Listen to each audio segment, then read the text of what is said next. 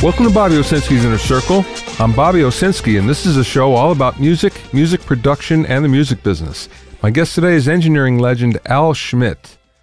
First of all, Apple has just instituted a very interesting three tier system of approved distributors for Apple Music. Now, this basically breaks down to preferred plus, preferred, and approved distributors. So, what does a distributor mean? Well, that's the people that an indie record label, an indie artist would submit your tunes to in order to get it on Apple Music. Because, as you well know, you can't actually submit directly to Apple Music. You have to use an independent distributor. Now, this is actually based on the number of tracks distributed to Apple Music in each quarter. So, in other words, that determines which tier you're in. And it's also the level of service that's offered to users and the number of rejections that occur when music is pushed into the system. So you might not be aware, but content can be rejected based on the quality of the metadata, if it's not complete, for instance, if there's any copyright claims, or if there's any publishing discrepancies. Basically, you have to have all the data there. It doesn't care so much about music or the quality of the music as it does care about everything else. So we have preferred plus, preferred, and approved.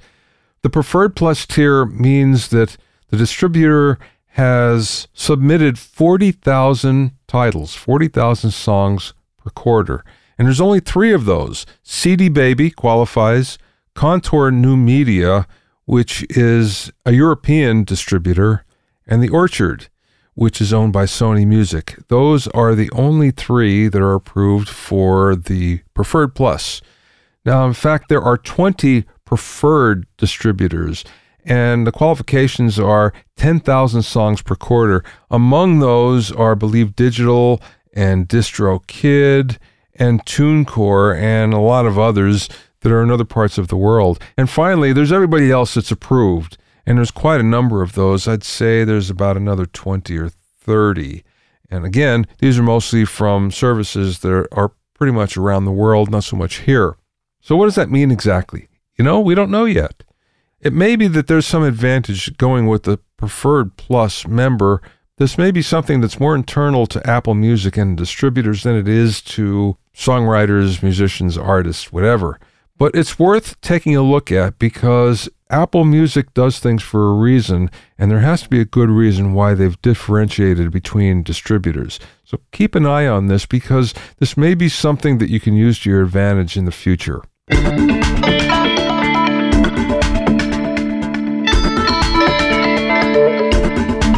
If you have any questions or comments, you can send them to questions at BobbyOInnerCircle.com. Don't forget about my online courses on mixing, production, branding, and music business success at BobbyOwsinskiCourses.com. Also, get an expert analysis and objective opinion of your songs and mixes as a member of my Hitmakers Club. Go to hitmakersclub.com, all one word, to learn more.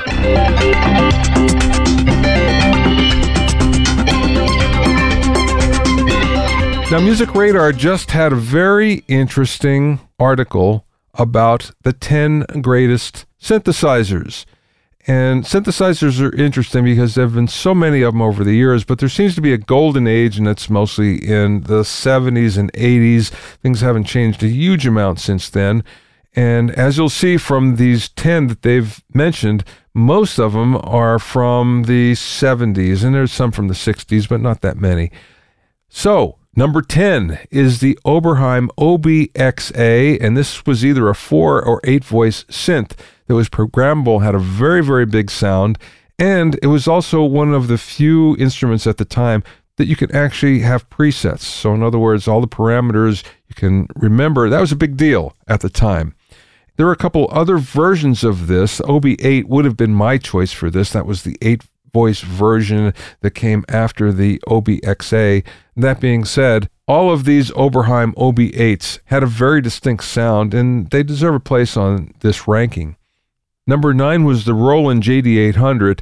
This was a time of samples being included in synthesizers. And with Roland, with this particular synth, they had very high quality samples where most other synths at the time had, oh, pretty much 8 bit really noisy, distorted, quantized samples that weren't that good.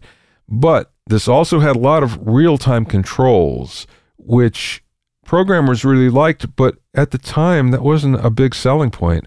Nonetheless, it had a really big influence because the technology from the JD800 actually popped up on other synthesizers since then, as well as all of the Roland modules. Number eight comes in at the Yamaha CS80. Not many people saw CS80s, and the reason why they were really expensive and they were huge at 200 pounds. But this was an eight voice programmable synthesizer that had aftertouch, which was a big deal, had a very distinctive ring modulator, but the problem was it was very unstable. if the temperature changed, everything drifted out, and it really wasn't that good of a synthesizer except for the fact that it had everything but the kitchen sink in it, and you could program up just about anything you wanted. So it was a programmer's dream, even though it was huge. It was portable because it was made as a portable keyboard. But that being said, there wasn't too many of them around. Most of them go for premium prices now. I think the last one I saw was about 10 grand. Number seven was the Korg Wave Station. What made this distinctive is it had a bunch of samples again, but these could be stacked and layered and filtered and processed. So that made it fairly cutting edge for its time. Its time was fairly short, but that being said, it did make a really big impression because this was an example of things to come. Number six is the Yamaha DX7. This basically was the sound of the early 80s, but it was very distinctive. It had 16 voices, which was a lot for the time. I think it was the most. It had aftertouch and a velocity keyboard. Again, big deals at the time because there weren't any other synthesizers, especially at the price for the $2,000 range that was in. It was just an amazing deal. It was also based around FM synthesis, which was rather new at the time. To give you an idea about its popularity and about its historical significance, the electric piano sounds can still be found virtually everywhere. You hear a sample library, and there's always these DX7 sounds because they were so distinctive. And of course, what they were trying to do is emulate a Rhodes or a Wurlitzer and came up with something completely different but completely useful. Number five, the ARP 2600. This was interesting because it was a fixed signal path that you could change with a bunch of patch cords. So, in other words, you could reroute just about anything to anywhere else if you had these patch cords. It had fairly stable oscillators, which was a big deal at the time, especially with Moog having unstable oscillators. But it was not programmable, couldn't be with the patch cords at the time and it was really hard to repair because in order to keep the corporate secrets intact, all of the modules were encased in epoxy. So you couldn't really figure out what was going on, and therefore you couldn't really repair it easily. However, there's a lot of great sounds. The one thing I remember specifically was if you listen to Suffragette City by David Bowie, all of what sounds like saxes at the end are all ARP 2600. Yeah, those aren't saxes. It's not Bowie playing it. It's ARP 2600. Number four was the PPG Wave 2.2 version number three. And this was a particularly big sounding synthesizer that had analog oscillators with very short digital waveforms that were compiled in a wavetable. It was cutting edge at the time. It also had some sampling, but the problem was it was really pricey at about $9,000 at the time so you only saw them in studios for the most part or in very, very uh, high end artist rigs. That being said, today we can get roughly the same sounds through Waldorf because Waldorf uses the same wavetable technology that was pioneered by PPG. Number three, the Sequential Circuits Prophet 5. This was totally groundbreaking and took the music world by storm almost overnight. It had five voices of polyphony which at the time we were happy with one and two voices, and all of a sudden here we have five. It could also store all the parameters. It could store your settings. This was revolutionary for the time. It was about 4000 bucks, which was reasonable, was within reach of most players or at least working players. And like I said before, it had a big effect on the songs of the time, where all of a sudden everything was featuring Prophet Fives. Now, the good news is Dave Smith, who is the founder of Sequential Circuits, just bought back the name and has actually come out with the successor called the Prophet 6. If you want that sound again and more, look at the Prophet 6. Number two on the list was the EMS VCS 3. This was an English synthesizer that you didn't see much in the United States, but it was a big sound of the 70s, especially in English music. Um, the big one I can think of is uh, Pink Floyd, Dark Side the Moon used the VCS 3 a lot. Also, The Who used the VCS 3 quite a bit. And this is very significant in the way it looks. It has a push pin modulation panel, which you know was something that was very unique, still is unique. But like I said, you didn't see too many of them outside of England and Europe. And what's the number one synthesizer? Well, according to Music Radar, it's the Moog Mini Moog. Many think that this has the best sounding filter ever. It also put synthesizers within reach of every musician because up until then you were buying modular synthesizers and putting them together. So you didn't see that many of them, especially on stage. But the Mini Moog brought this to within the reach of the average musician, which was a great thing. It also sounded terrific, but it was very unstable. So anybody that ever had one knows that as the temperature changed, so did the tuning. That being said, the Mini Moog is number one on the list, and you won't get an argument from me over that. My guest today is one of the most revered recording engineers in the world today. Al Schmitt has won 22 Grammys, worked on 160 gold and platinum albums, and even received his own star on the Hollywood Walk of Fame. Al has worked with so many of the real legends of the music business, including Ray Charles, Miles Davis, Frank Sinatra, Sam Cooke, Jefferson Airplane, Jackson Browne, Neil Young, Johnny Cash, Willie Nelson, Kenny Rogers, Toto, Bob Dylan, Steely Dan, Barbra Streisand, Madonna, Michael Jackson, Diana Krall, Celine Dion, Paul McCartney, Michael Bublé, and hundreds more. His new book is called Al Schmitt on the Record The Magic Behind the Music, was written with Maureen Droney, and covers his six decades in the business. It even has a foreword written by Sir Paul McCartney himself. In the interview, we spoke about his book and some of the things that he didn't include in it, his favorite instrument to record, functioning in the world without equalizers, the secret to keeping up with technology, the difference between vintage gear and what we have today, and much, much more. Al and I spoke via phone from his home in Los Angeles. Let's talk about the book. Why now? why now? I guess why now? I people kept asking me, God, you got to do a book. You got to do a book, Al. You know, and people kept doing it. So finally, Maureen Droney uh, came to me and said, you know, there's so much interest in in a book, and uh, you know, I'd love to help you with it. And and uh, uh, you know, I love Maureen, and so we sat down. We'd sit down every Saturday. She'd come over the house, and we'd turn on the tape machine and and just start talking. You know, and she'd ask me questions, and and that's how it came about. It took about a year and a half, and uh, and now tomorrow is the day it's released, but. Uh, it's already doing amazing so far. So we're kind of happy. Wow, that's awesome. Was there anything in the book difficult for you to write? In other words, difficult for you to put in there? Yeah, well, it wasn't difficult, but it, it brought back so many memories. Uh, you know, the the uh, dinner I had the last night with Sam Cooke was uh, was kind of a tough one. To, you know, brought back a lot of memories, and that was tough to uh, get that done. Um, no, no, most of it was fairly easy to, uh, you know, it just kind of flowed out. I mean, there's a ton of stuff that's not in there, but, uh, you know, you can only do so much. And after the book came out, I realized, oh, I should have done this or I should have done that. But, you know, shoulda, coulda, woulda. Yeah. Okay. Give me an example of something that you wish you would have put in there. Oh, well, some of the things that, uh, you know, some of the sessions when, you know, setting up and then realizing, uh, you know, the whole setup was wrong and how we had to just tear everything down quickly because the downbeat was in 10 minutes and try to reset the studio.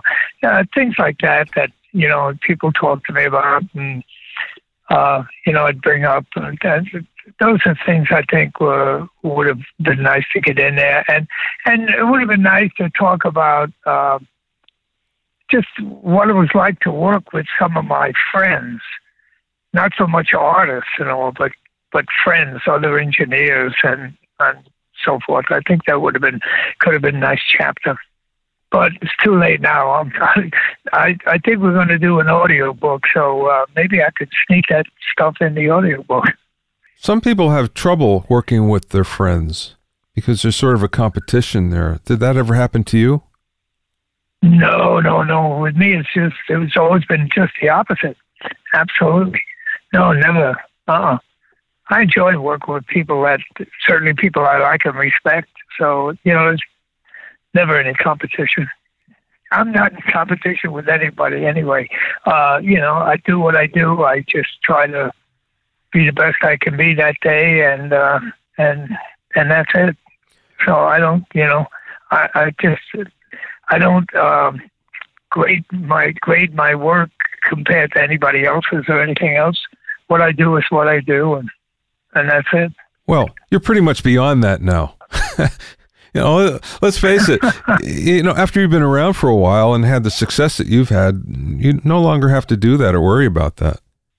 Yeah, well, I don't anymore. I mean, I, I, you know, I used to get a little nervous before the sessions. Certainly when I first started, uh, and especially with uh, doing sessions when I wasn't sure, like the first, you know, horn sessions and the first big string dates, and then uh, uh, different uh, kind of bands and so forth. And I'd get a little nervous before, but you know, I've done it so much, and and the time that I spent at uh, Radio Recorders and RCA, and uh, as an engineer, um, I did so many albums. Uh, you know, back then you do an album in two days.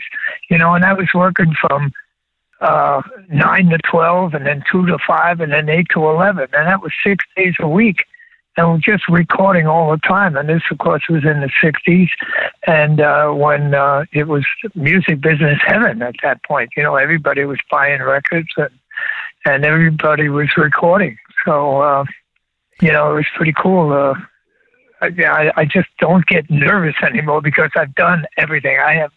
I don't think there's an instrument in the world I haven't seen. That being said, is there one that's more difficult than another for you than the others? Uh, no. You know, getting a really good piano sound, I think, is is uh, tough and all. Uh, my favorite instrument to record, believe it or not, is an upright bass. Um, I, I just, you know, I never wanted to play the bass, but I just love the way the bass sounds, and uh, so I always strive to get a great bass sound, and and uh, you know, I have a lot of bass players who are, are friends of mine and fans, you know, because I I work hard getting a great bass sound, and uh, it's not that it's difficult. It's just that I make sure every little detail is taken care of. I know there's a lot of ways to do that. What's your technique, if you don't mind? Yeah, no, no, I don't mind at all. My technique, uh, so to speak, is I, I use two M149s. Neumann M149s, and I love those because they've got a really nice top end to them uh, that I like. Plus, they get that great bass thing.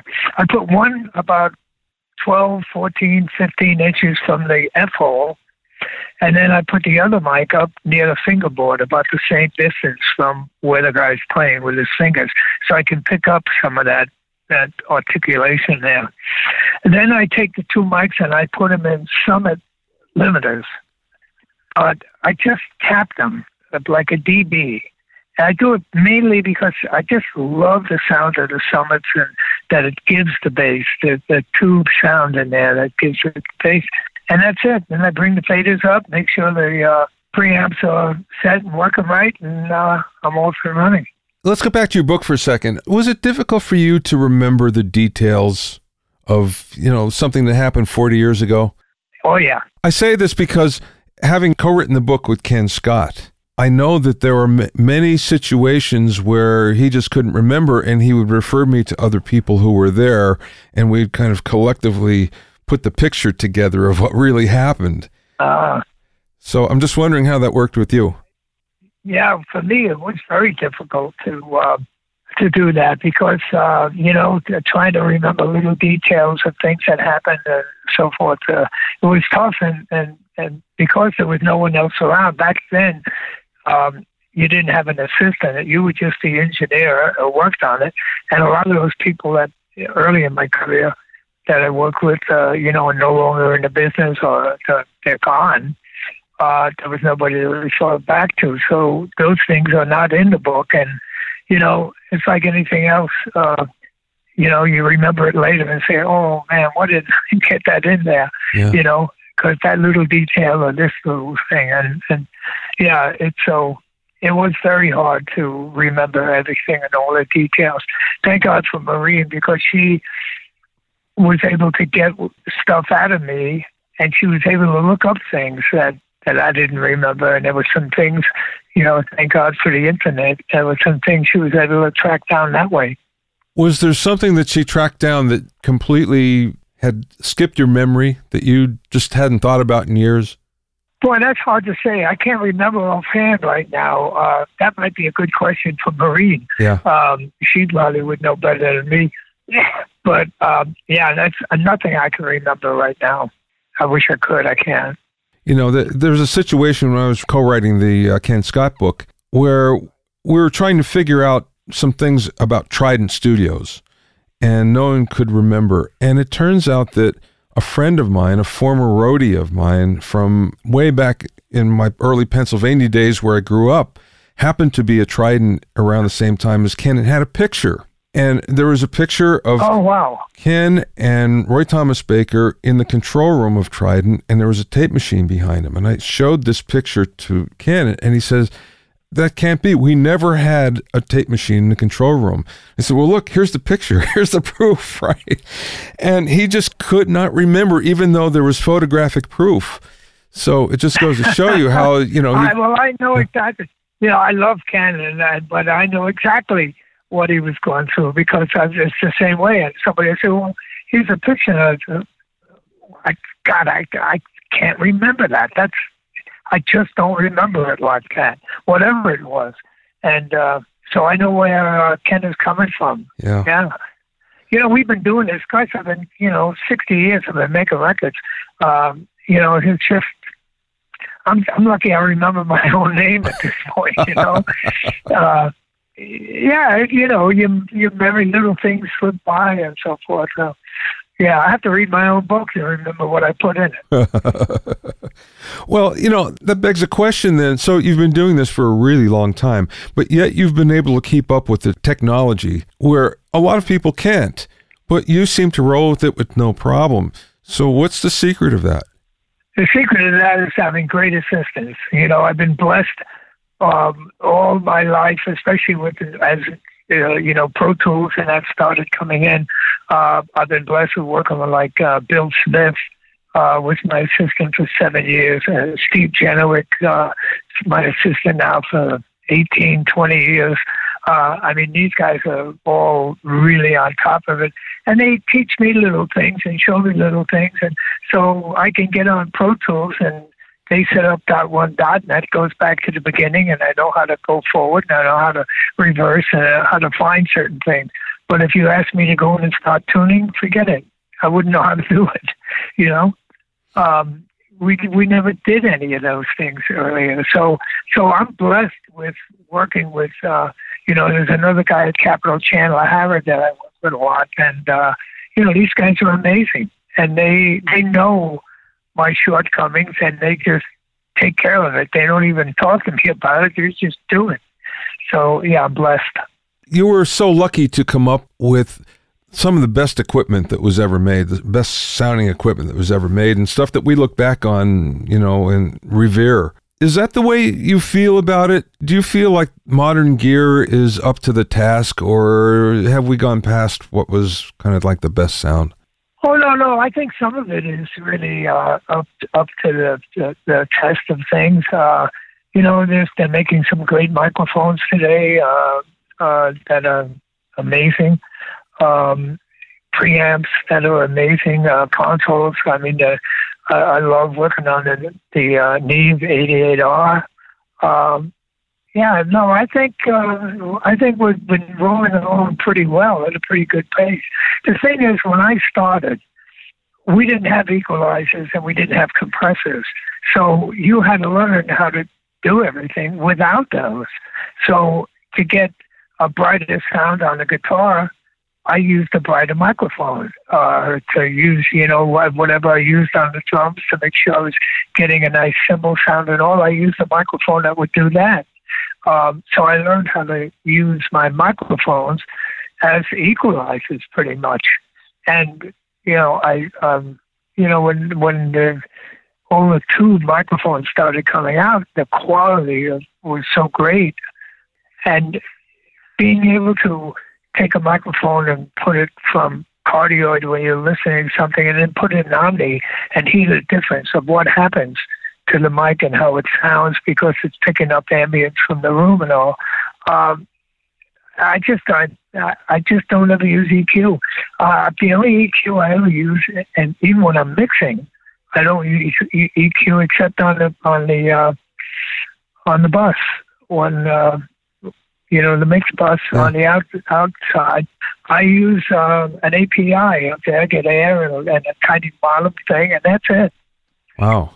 So I could I could function very well in a world without equalizers.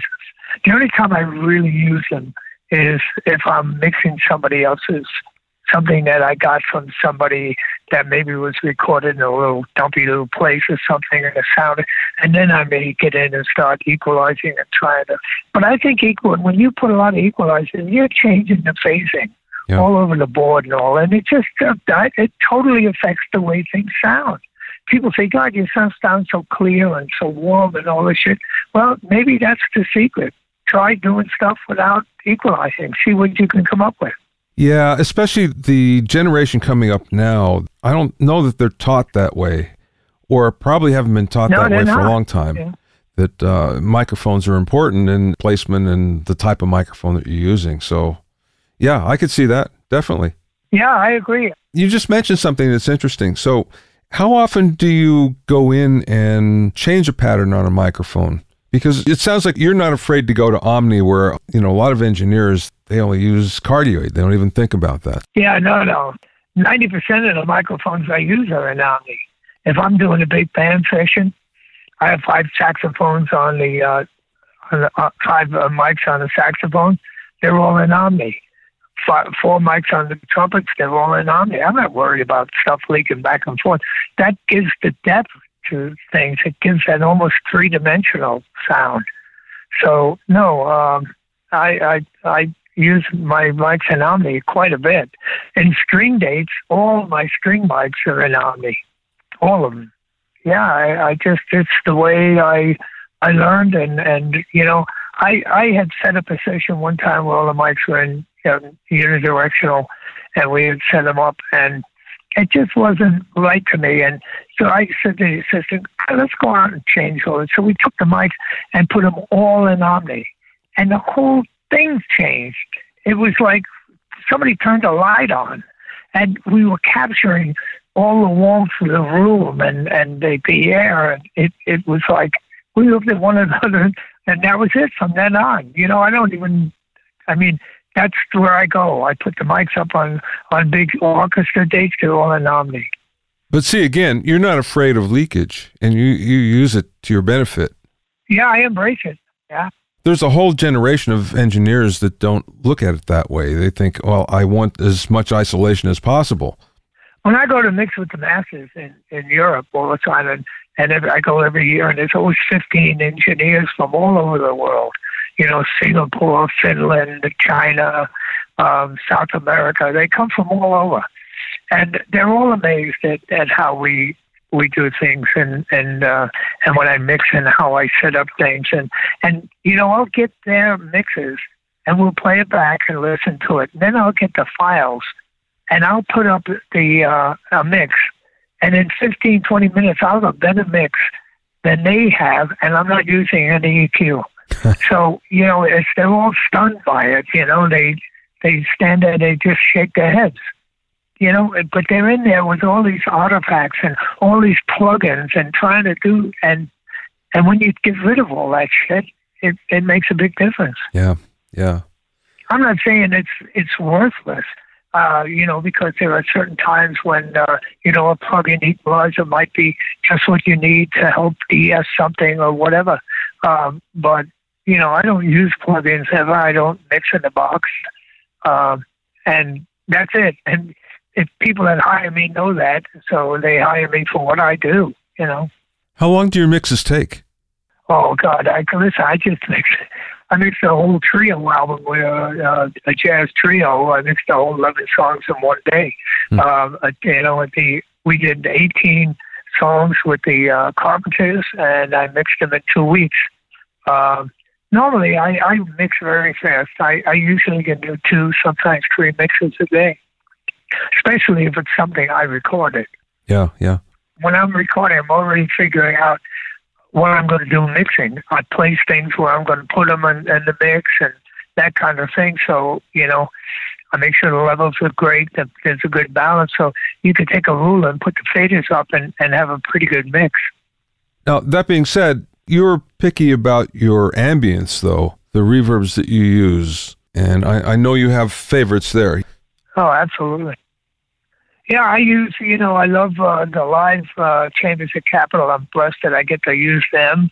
Uh, I, I love the Bricasti. Uh, it's great when I have an M6000. Uh, there's a 480 that I use. Um, trying to think of what else. Uh, oh, um, um, Tegan, it, it, is it?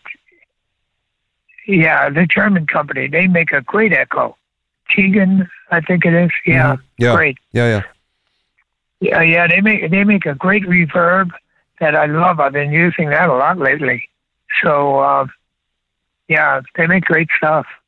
So then, are you using different reverbs on different mix elements? Yeah, yeah. I try to I try to keep, you know, I try not to put more than two things in the same uh, reverb. You know, mm-hmm. um, yeah. Um, yeah, I have a special, you know, the certain live chamber I use for strings, another live chamber that I'll use for vocals. And when my vocals, I'm usually using a live chamber and a Bricasti. And it's a combination of the two. And I tweak it until it just sounds the way I want it to sound, and that's it. Mm-hmm. Let's get back to your book again. Yeah. What's your favorite part of the book? Ooh, my favorite part of the book is the ending when everybody in the book is talking about what it's like to work with me. I think that's one of my favorites. Then, of course, how how not could you be a favorite part with Paul McCartney doing the forward in the book? Um, that was that was so cool. Working with Paul was really quite an experience. Uh, the first time I worked with him, it, it was just I, I was so blown away by his talent and and the kind of person he is. I mean, it it just doesn't get any nicer than Paul McCartney. He's just such a cool guy, um, and it was so much fun making that record. So part of the book is that, and you know, making the record, talking about that, and, and just reminiscing. I, you know, it was great uh, to um, Marie would bring something up, and I would uh, oh, oh yeah, oh yeah, I forgot about that. Mm-hmm. And then I'd remember something and talk about what what it was. So those are some of my favorite parts because it made me remember back when those things were happening.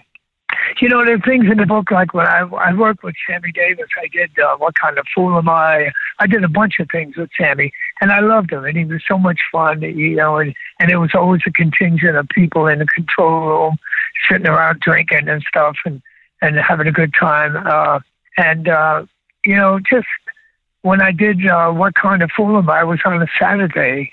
And uh, it's an interesting story because Marty Paich was the arranger. and I was the engineer and the producer of the record. Forgot there was a date. It was on a Saturday, and he never showed up.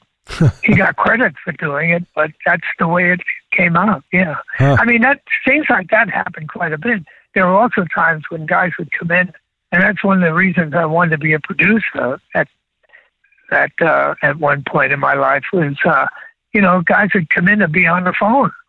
Mm. And they they weren't producing the record, or they they'd come in, they'd do a song or two and leave, and then the, the hit would be one that we did after they left. um, so I thought, geez, these guys are getting all the credit and making all the money, and and and I'm doing all the work here. I might as well get in on that too.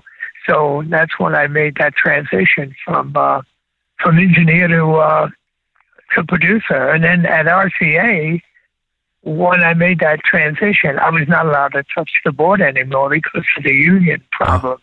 Oh, wow. So, uh, so I just stopped engineering for a period of time, almost six years. Wow. Uh, I was just producing. Did you burn out in producing? I did. I did burn out in producing. Uh, uh, Tommy LiPuma got me back. He he asked me. Uh, he said, "Oh, you were a good engineer." With Bruce Botnick was had was working on this project with him, and Bruce had to leave to go to the doors. So he said, "You were a good engineer. Will you mix this sour for me?" And I said, "Oh, Tommy, I don't think I can do it anymore." He said, "Come on, it's like riding a bike." And we made a deal, and I went in and did it. And as I started putting the album together and mixing it, I thought, "This is my first love why am I not doing this? Mm. You know, this is what I got into business for and all. And it was a Dave Mason record called Alone Together. Oh, I remember. And uh, yeah. it was just a great, you know, great record, and yeah. and it got me back into it. And then I realized I was, uh, you know, producing. You you have to. Uh, you got to figure out a budget. If the artist doesn't write songs, you got to find songs for the artist you got to um, uh, hire the musicians or hire a, an arranger and a contractor. And, and I mean, it's all falls on you. And then, uh, you know, if you're doing both, then you, you're engineering also. But at one point, I wasn't doing both, but still, it was so much work. And I had 11 artists that I was dealing with at RCA, wow. and it just burned me out. And that's when I left and just started producing the uh, Jefferson Airplane. Yeah, we talked about the Jefferson Airplane once before. I, I remember asking you about that first album. Why is there so much reverb on it? And you said, well, I didn't do it. yeah, I wasn't the engineer on it. Oh, the first album. Yeah, yeah. Yeah, no, I did. Uh, the first album I did was Baxter. Ah, Maybe okay. Baxter. Yeah, I know. That's one of the reasons I wound up with the airplane because they hated the way those records sounded. Yeah. There was just too much echo. Yeah, yeah. on everything. And they and they and they when they try to, uh, the producer was adamant and all, and and with me it was just the opposite. I was making their record, not my record. You know, you mentioned Paul McCartney before, and I'm curious because Paul, I would assume, is used to working one way, and he's come up in the Abbey Road EMI system. Was it any different when you worked with him? Did he ask you to do things that that you weren't used to, or did he want to work with the way you do things? How did that work? Yeah, know he wanted to work with the way we did things. You know, uh, uh, Tommy LiPuma and me, and uh, Diana Krall was a big part of it. Uh, yeah, he he put himself in our hands, so to speak, because he had never made an album like this. He had always wanted to do a record like this. He wasn't even sure he could do it. And the first date we did was kind of an experimental date just to see if he was able to do it. And it took uh, maybe an hour or so, and then all of a sudden it just clicked. And bam, and he came out, and he would love to come into control them because I'd have a good balance. I'd have a nice echo on the voice and everything, and it'd sound almost like a record. And he'd come in and listen, and, and you know, I'd see this smile on his face, and yeah, now, and he realized he could do this. And, you know, because when he was a kid, all his aunts and uncles would come over or they'd go to one of their houses and they'd roll up the rug and they had a play a piano and they would sing all these songs. The family would sit around and everybody, and he always wanted to do that. It was amazing uh, to watch that happen, and uh, and you know to watch him and and that I don't know how well you know Paul, but he gets a twinkle in his eye and and you know that that everything is right. you know, it's just it's really cool to watch him. Do you have a favorite part of your career? Oh, I guess uh, you know I loved it. I was a bebopper, you know, and I loved those. That was a favorite favorite time in my career. You know, with Chet Baker and Gerry Mulligan and Zoot Sims and and uh, Charlie Parker and Lennie Tristano and all those great. Those were the things I just loved because I used to pay a dollar when I was 16 and go to a club like the Royal Roost or Bop City, uh, those places, just to hear these guys. And now all of a sudden, I'm in the same room recording them. Mm. It was like a dream. It's like when they were walking in, it's like watching Babe Ruth and Joe DiMaggio come into the control room. You know, yeah. they were they were my heroes. So that that was that's my favorite time. Yeah. Although I love what I'm doing now. You know, I do a lot of big band things and orchestra things and all. Where unfortunately we're not doing a lot like jazz anymore. And we just lost Roy Hargrove. Yeah. And uh, you know, jazz trumpet player and. Uh, and I did a bunch of records with him, and and they were always fun. I do it just. I did one Earfood, which is just uh, quintet, uh, trumpet, sax, and bass, drums, and piano. Uh, the, fabulous record. I just love that record. Uh, I recorded his big band. Uh, yeah. So, and uh, Diana Krall is another one. I love. You know, she comes in with the rhythm section, and and all the orchestrations are done later, but it's so much fun just at that particular time, you know, her, the piano, the, the, the musicians, and watching everybody play off everybody else and how they they make their changes and and it's it's wonderful you know and when i you know some of these kids are making a record the drummers in the studio the bass players in canarsie somewhere uh, guitar players in San Diego. you know that I mean they're they're not playing off one another. They're playing right what's there in front of them. Uh, but when everybody's in the studio, you can see the changes. The guy hears the guitar player, keyboard player hears the guitar player do a certain thing, and he comes does something that riffs off that. That doesn't happen when you're making records one instrument at a time and uh, I don't do those things, fortunately. And uh, you know, and it's just I love musicians. I love to hang out with them. I love when they come in. I'm always out there with them, chatting and seeing how everything is, and talk to them about their their instrument and what, what's the best sound and what do they like. And you know, I try to make it fun for everybody. You know, not hard stuff going on. And we, you know, I'm trying to get a drum sound for three hours if I don't have a drum sound in 10 minutes, I'm never going to get it.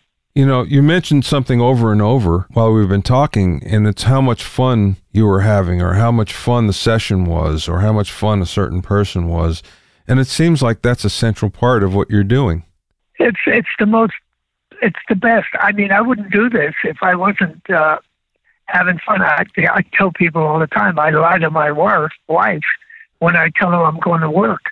You know, I mean, I don't go to work. I go to play. You know, I go in there. I'm just hanging with people I like and people I love. I'm I'm making music. Some of the music's going to affect the lives of millions of people around the world. You know, and bring joy to them and passion and and things. How the fuck can you not enjoy doing that? Yeah. Especially if you can do it. Yeah. You know? Yeah. Yeah. Right. Right. And you're still busy. You're still working on lots of stuff all the time. Yeah, I just finished the uh, the uh, mixing the Carpenters record uh, with the the Carpenters with the uh, uh, London Symphony Orchestra, and it's uh, it'll be out December seventh. Mm. And uh, we kept Karen, Karen in the background, you know, redid the orchestra and all that, and uh, I mixed it all with with the help of Chandler Harrod and Steve Genewick. You know, we we finally were able to get it done, and and it's, it's an amazing record and Karen was one of the great singers of all time. Yeah, yeah. So yeah, I, I'm trying to stay busy. I'm I'm taking a little time off now because of the book. You know, I'm doing serious radio interviews and that kind of stuff. So I'm just kind of kicking back. I worked a lot this year, and I'm just relaxing. I, I have an album that I did with uh, Trisha Yearwood that'll be out, I think, in January. That's an amazing record. She sang a lot of the old Sinatra songs, and uh, uh, Vince Mendoza did the orchestrations with a 62 piece orchestra, and it's just a wonderful record. And then uh, I finished Martina McBride's album that just uh, just came out. I think it's Christmas album, and uh, so yeah, life's good. Last question, Al. what's the best piece of business advice that either you learned along the way or maybe somebody imparted to you? Well, business advice is to get a really good lawyer that you trust. That's that's the best thing I can advise you to do because if you leave it up to people, other people, or you say, "Oh, I don't care," or whatever, you're going to get screwed out of a lot of money. Because I know I did. You know, I know along the way I got uh, where I thought I was getting points on things, was promised points on things, and never got them, and and I had nothing written. I didn't have an attorney uh, take care of those things. So, yeah, that's one of the best things. And the other thing is follow your heart. Do what you love to do. You know, get in there and do what what makes you happy. And if it's being a recording engineer or a record producer or a songwriter, you know, good luck. Do it. You can find out more about Al at alschmittmusic.com. Al A L Schmitt music.com, all one word. And his book is available from just about every bookseller, including Amazon. Thanks for listening and being in my inner circle. Remember, if you have any questions or comments, you can send them to questions at bobbyoinnercircle.com. To listen to other episodes of Bobby Owsinski's Inner Circle, go to bobbyowsinski.com and select the podcast tab, or go to bobbyoinnercircle.com, or find it on iTunes, Stitcher, Mixcloud, Google Play, Google Podcasts, and now Spotify. At bobbyowsinski.com and bobbyoinnercircle.com, you'll also find a sign-up form for my newsletter and for alerts to new podcasts. This is Bobby Owsinski. I will see you next time.